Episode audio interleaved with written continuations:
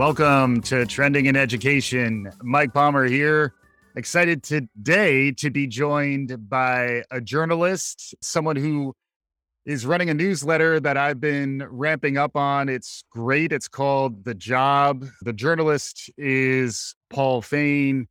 Paul is joining us today. We're going to talk about what's happening in the world of education as it relates to getting a good job and all the disruption and transformation that's happening in that space. Paul, welcome to Trending in Education. Thanks, Mike. Good to be here. Good to see you. Yeah, it's fantastic to have you. You have an interesting background. I was doing a lot of reading as prep because you've done a lot of writing over your career. For those of you who might want to track Paul down, it's Paul Fain, P A U L F A I N. He's at Paul Fain on Twitter the newsletter is the job and now work shift is also coming out. They're all through open campus and if you want to find those articles they'll all be on the show page.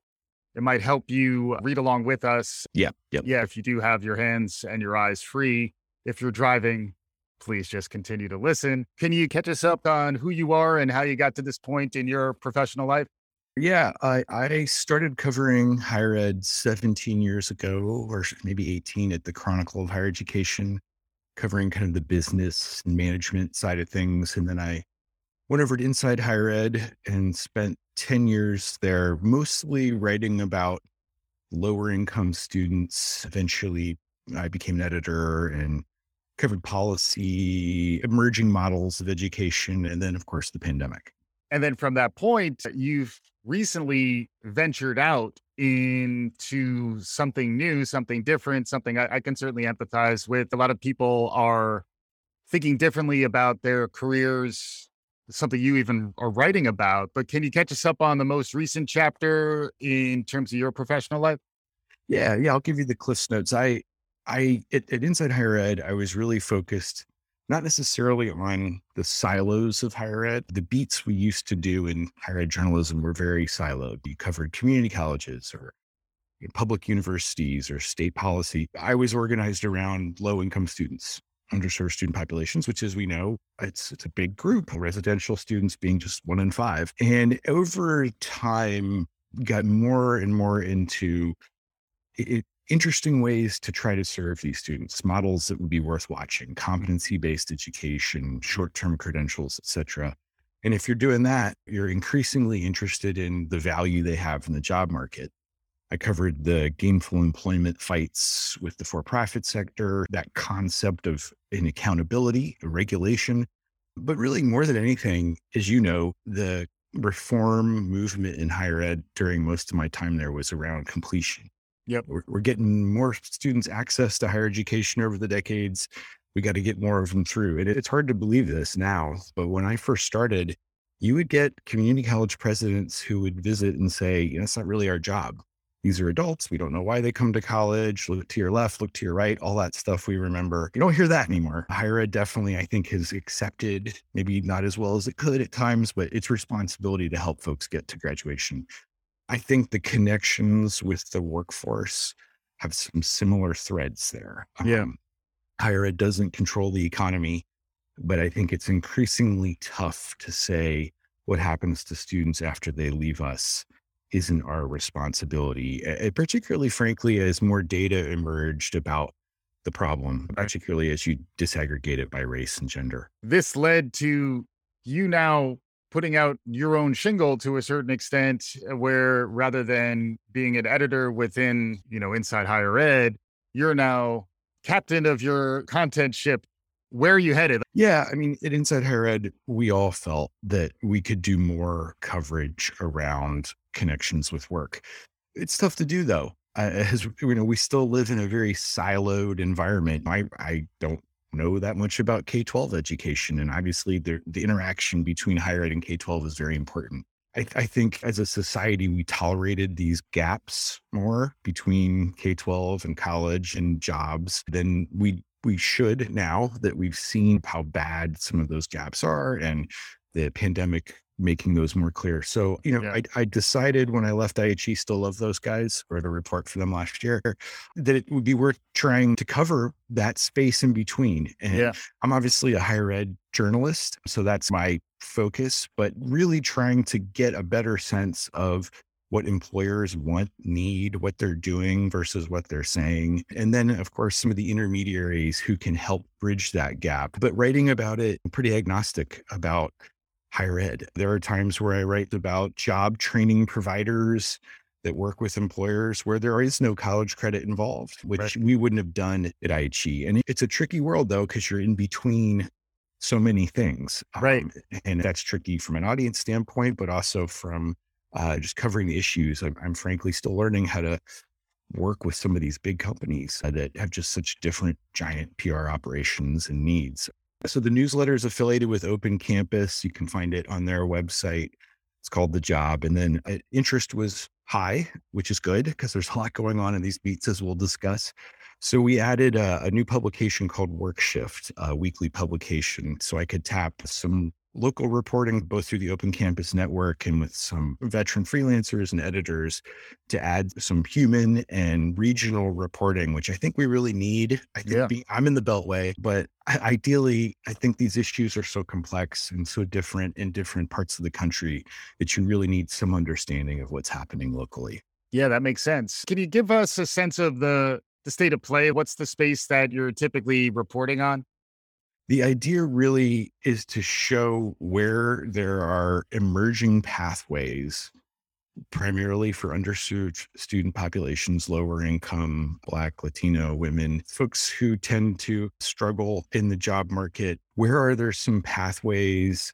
To well paying jobs that are worth watching and that right. aren't the typical. And to be blunt, a lot of what I've written about in the past, we're talking small numbers, a lot of effort to open up work and learn experiences for students who might be able to get a job on the back end. And it's, you know, a few dozen students here and there. Yeah. And I worry about that. I, you know, what's a scalable solution?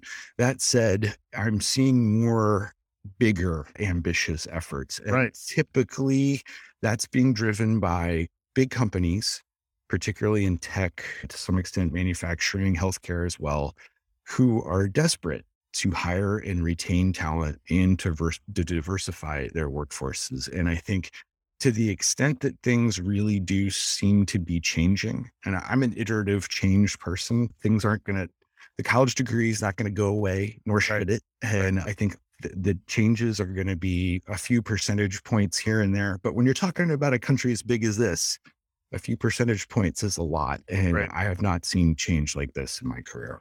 Right, right. And we're going to get to a, a big company, a big tech company with warehouses and, and also arguably healthcare if Jeff Bezos gets his way. But you wrote- you had an interesting article just out. It, the, the newsletter that just came out was talking about what Amazon's doing around its AWS program, which we talked about here when it first came out. But you've done some really interesting reporting and assimilation. There's great resources there for folks who want to go deeper.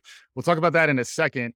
Before we get to that, I, I wanted to make sure folks had a sense of some of the players that were in this space. So, in uh, a previous newsletter, you were talking about a handful of the companies that were emerging with models that would help with those pathways. The three that jumped out at me were Forage, Riipen, and Podium. Can you maybe give us a, a sense of what those models look like? To back into the answer quickly there, I think the models that seem to work best involve a, a wide range of stakeholders. No surprise there.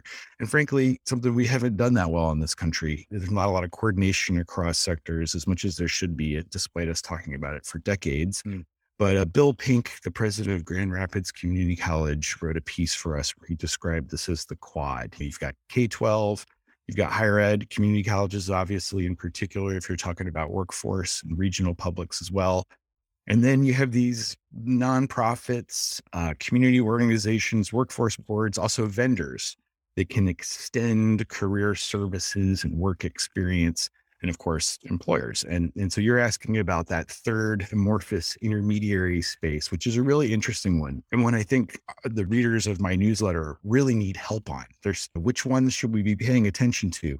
Uh, Riipen is out of Canada, really fascinating, basically short a work experience platform that makes it easy for faculty members to take the lead to incorporate it into a curriculum so that students also get ex, you know, college credit experience for their work experience.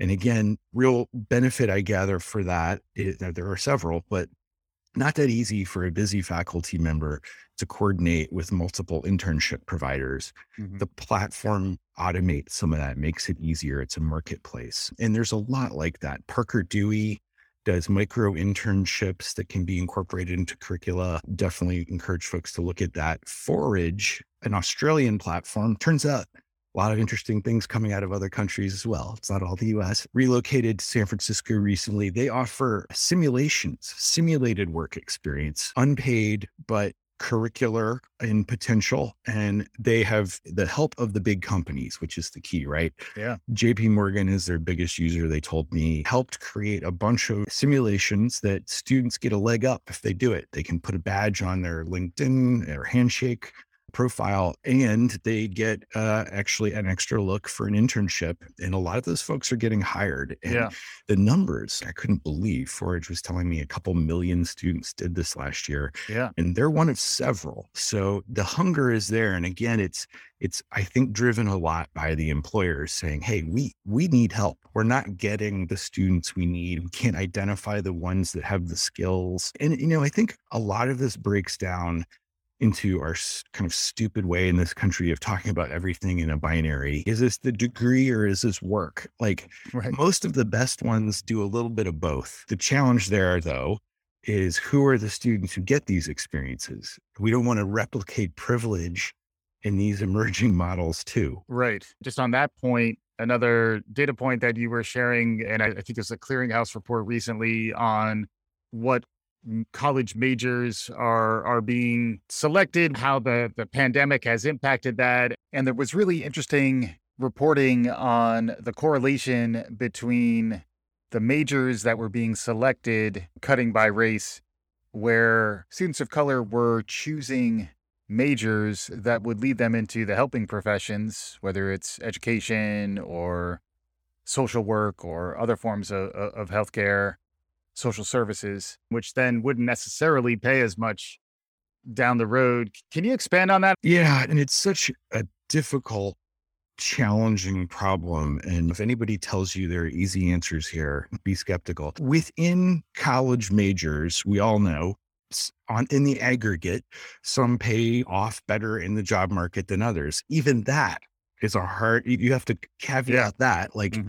a lot of humanities majors don't earn a lot right after college because they're in grad school or they're you know and then 10 years they're doing great. And their screenplays tend to be better yeah that's right. Yeah, yeah, you know here we are two communicators doing all right for gainfully employed. So we've talked about that a lot. There's those pay scale studies about majors. Frankly one of our biggest problems in this country is we just don't have good data and it's getting better which is mm-hmm. part of what's driving this Within majors, within institution types and regions, you also see variation, and that's often by race and gender. So, you know, one of the most upsetting examples we've seen lately was the UT system, of Texas, has great workforce data. So easy to study them more than any other. Within certain majors, you actually see a variation on how much folks earn. Latino women graduates tend to earn less over time, even within professions. And you also see degree holders, Latino men, after 10 years are earning less than white high school only. So it's very messy. Yeah. But I think the idea being if you have a better understanding of what pays off, then you can, like UT, the UT system just told us this week, they're going to start adding micro credentials mm-hmm. some of these majors. So let's say you're a psychology major you have a data science badge or micro credential, you're technology adjacent in so many jobs, just that little bit mm-hmm. can give you a leg up. And there's actually data showing you earn more.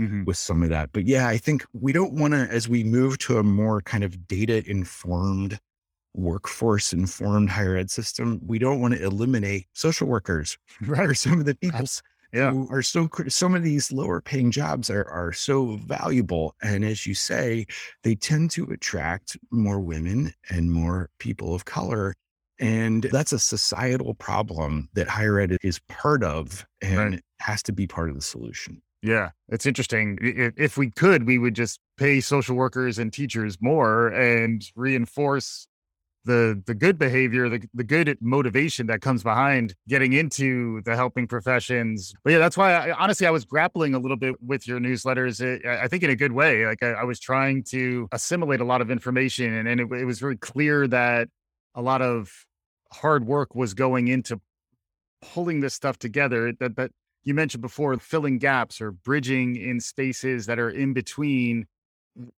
As a society, we tend to focus on the the, the clearer spaces that we understand and that we've been reporting on for years. Another dimension of this is the enterprise itself and how much they are relying on higher education and other more, more formal post-secondary education pathways versus saying we're Amazon, we're big enough to be able to develop this ourselves, and then there are other opportunities and business models aside from just the retention benefit of building in our AWS Academy into our longer term strategy.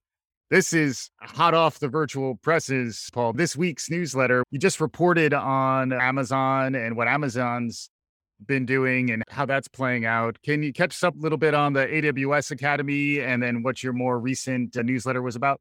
Yeah, good question. And I think gets at a lot of what we talked about.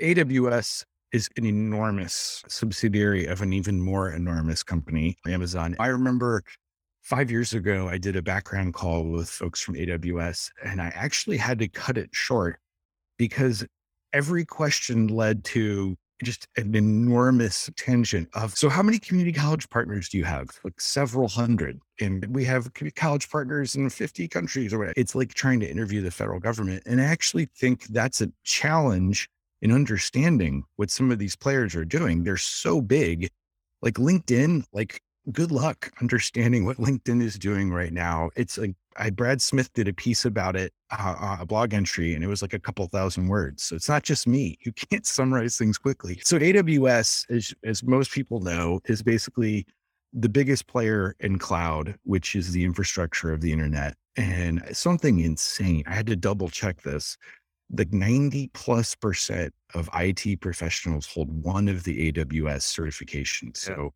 there is value in the workforce beyond working for AWS. This is a whole you know, cloud computing yeah. world. And generally, there are quite a few jobs that are high end computer science jobs going to Carnegie Mellon grads. That's a different world. Yeah. It's just folks who understand things. I tried to get a granular example so I could understand this. If you're working at all with personal records, say in healthcare, it's in the cloud, it has to be secure. So you need cloud folks who know how to protect that. So there's elements of cybersecurity, lots of things like that. Yeah. And AWS will tell you this is not just altruism there aren't enough folks who have the basic skills for them to hire and for their customers, more importantly, their supply chain.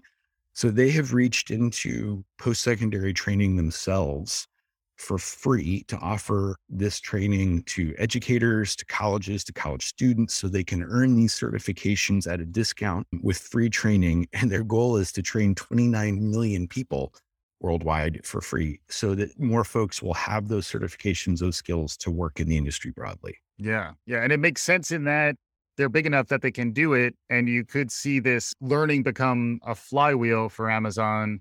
You want the world to adopt your system. And if the the humans who are powering your workforce are pot committed to Amazon by virtue of having an AWS certification, it perpetuates the the prevalence uh, of of that model. So it is it's good it's good strategy if you're trying to continue to dominate the world, but it's also beneficial to the workforce. And then it's also interesting in that in this case, higher ed plays less of a role, but in many other cases, Amazon being as big as it is, Amazon is also partnering with universities and supplying its workforce with access to higher education as a benefit.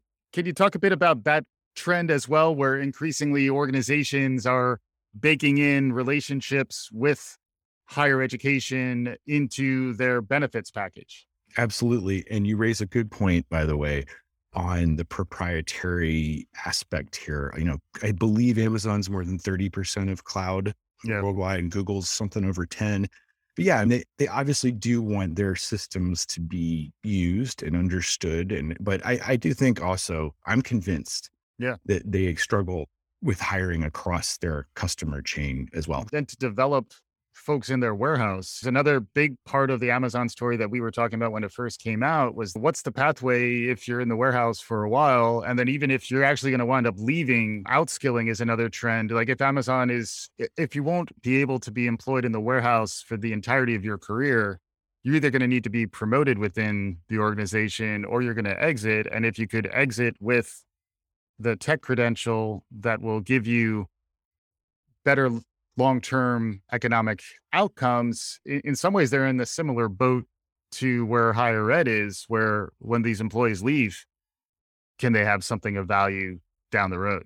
Yeah it's interesting how the challenges in certain ways are parallel for higher ed and for the big employers. So to be clear aws you've got credentials and certifications that they subsidize through traditional higher ed community colleges miami dade et cetera other four years and through non college training programs, primarily, I believe, through their new Restart program, mm-hmm. where they partner up with groups like Year Up and others.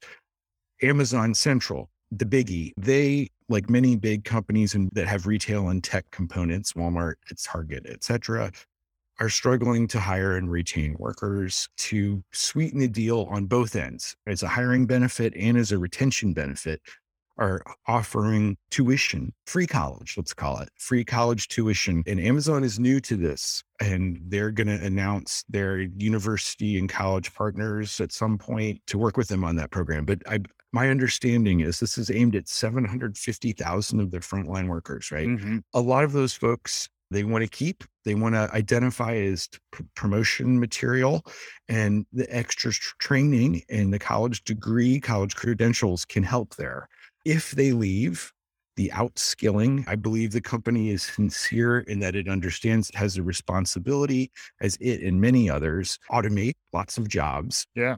But those folks need some skills that are transferable. A college degree is one thing. You're providing like the Starbucks Arizona State model right. of a degree completion program. How many people can take advantage of that? Not as many as we thought. We could talk about that for a couple hours.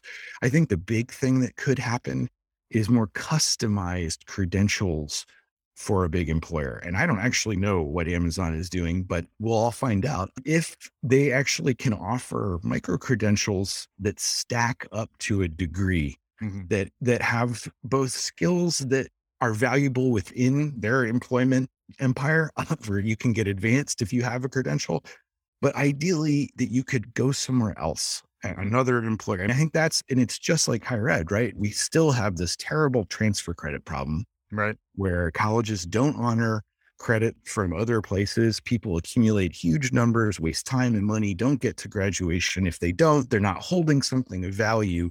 I think as employers get more in this game it's going to be important, as Shalin Jyotishi told me from New America, that they give you something transferable and portable as well. Yeah. And it'll be interesting to watch the marketplace evolve around the design of those skills and how transferable they could be. Related to that is this idea of the blockchain and Web3. I was going to mention VR when you were talking about simulations earlier, because there is this new wave of activity, generally under the umbrella of Web3. It's getting a lot of marketing buzz. The Consumer Electronics Show just happened. It's very buzzy. It's very much the future is coming. Are you ready for these new economy skills that are emerging? Any thoughts on the, the latest generation? Will our learning record stores be all on the blockchain in 10 years? And do we need to be getting certified? It's a very important question. And boy, I wish I had some easy answers. I, I told you early on, I, I was covering competency based education. I guess early on in this iteration, I think goes back decades. But the big challenge there is moving away from the traditional blocks, units of learning, that the three credit for a course, actually breaking it into individual skills and competencies hasn't really happened at scale. Western Governors University, one of the two largest in the country, would disagree. It's competency based, but beyond them, there's not a ton. There's a lot, but it, it isn't. It hasn't replaced the credit hour. We as a country haven't figured out what to do with that question. It's a similar question for breaking discrete uh, skills that you learn on the job. The Tower of Babel, right? Who is determining what a skill is and what counts as a skill? Yeah. I think there's this idea, and I'm grossly simplifying, that learner and employment records would be basically owned and controlled by individual learners with blockchain technology underpinning it where you could show what you can do in a way that builds in a more granular basis as you move through a life of, of learning. Yeah. You know, you think about it, it clicked for me once many years ago. A company that has since moved on had crowdsourced skills tests. Mm. And as a journalist, I was like, I'll try one. I'll try one on AP style. And I did really well. I got like a 90 something percentile, and you can get a little badge that you could put on LinkedIn. And as a hirer myself, mm-hmm instead of giving someone a, a, writing test when you were trying to hire a journalist, I could see the appeal. Yeah. A badge that actually meant something. And I think that's where I believe someday we'll get there. There's going to be a lot of resistance. And I don't know how long it'll take and who will own the market, whether that's a coalition, whether it's government overseen. I don't think most people want that. Right. Um, but right now it's pretty messy. And there's a lot happening though. And then the skills are emerging so fast. You know, they, I remember Bill Taylor said, Are you learning as fast as the world is changing? That was a quote that has stuck with me for many years now. Even the emerging competencies, whether it's AWS or cybersecurity now, they're only as far ahead as they can be because they can't keep up with the change themselves. If you look at the way blockchain is transforming the way people think about technology and the way we're thinking about virtual reality, artificial intelligence, there is a new wave of technology that is coming through, which will bring with it the automation that you're talking about. How quickly can the different components of this ecosystem respond to these massive disruptions in in skills and competencies that that are necessary? Yeah, great question. Uh, just like the stackability challenge, if you don't have this, if it isn't current or valuable, it's worthless. And I think about like, had I gotten a micro credential in Netscape back in the early, you know, like nobody wants that. Companies go out of business. Colleges don't go out of business as much as companies do. But I, Uh, from what I gather, if you really need the companies involved, some somebody who can explain the changing skills and updating them a lot. And then you also need some sort of underpinning again that goes beyond proprietary concerns that that can articulate these skills you know whether you're working in a google platform or an amazon platform and, and again while i think it's early days there are a lot of smart people working on this uh, the open skills network american council on education there's a lot of things happening and you know this idea of ryan craig one of your previous yeah. guests calls yeah. the kind of competency marketplace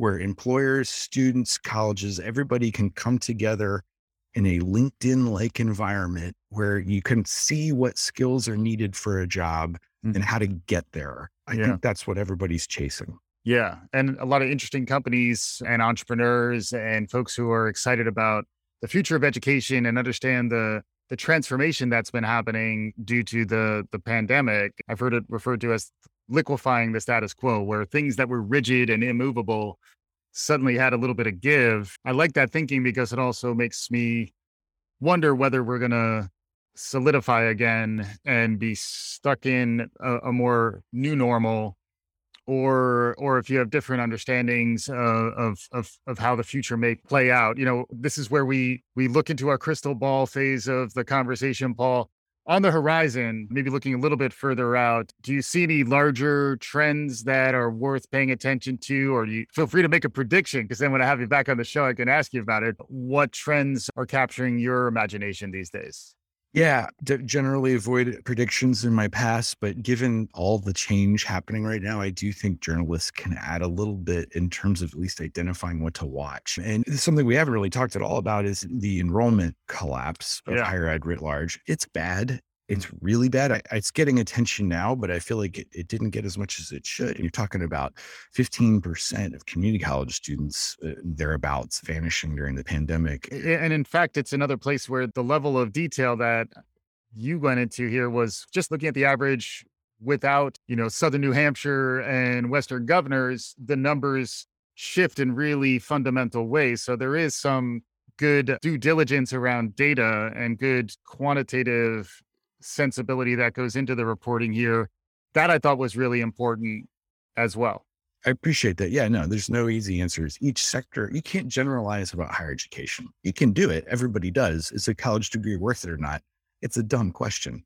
Which degree, where, how, for who? But on the whole, higher ed has a very big enrollment problem and it was already facing a demographic cliff. So it's going to be bumpy. And then I think that you combine that with this great resignation, the numbers are unbelievable. This is a labor market that nobody has seen before. And some of it's exciting, depending on your perspective. You've got yeah. workers are they're not coming back wages are going up and there's this really interesting power dynamics but this clearly overlaps these two challenges and then you know you can't understate this or overstate it excuse me the racial reckoning that has occurred the last couple years the new data showing just how bad the deck is stacked against lower income folks and people of color mm-hmm. and the companies as we've talked about, increasing desperation in lots of industries, to me, I think has accelerated the timeline for change. That's the smart money out there, right? If yeah. you were looking 10 years out to do more hybrid education as a college, you're now, you're already doing it and it's you know, two or three years.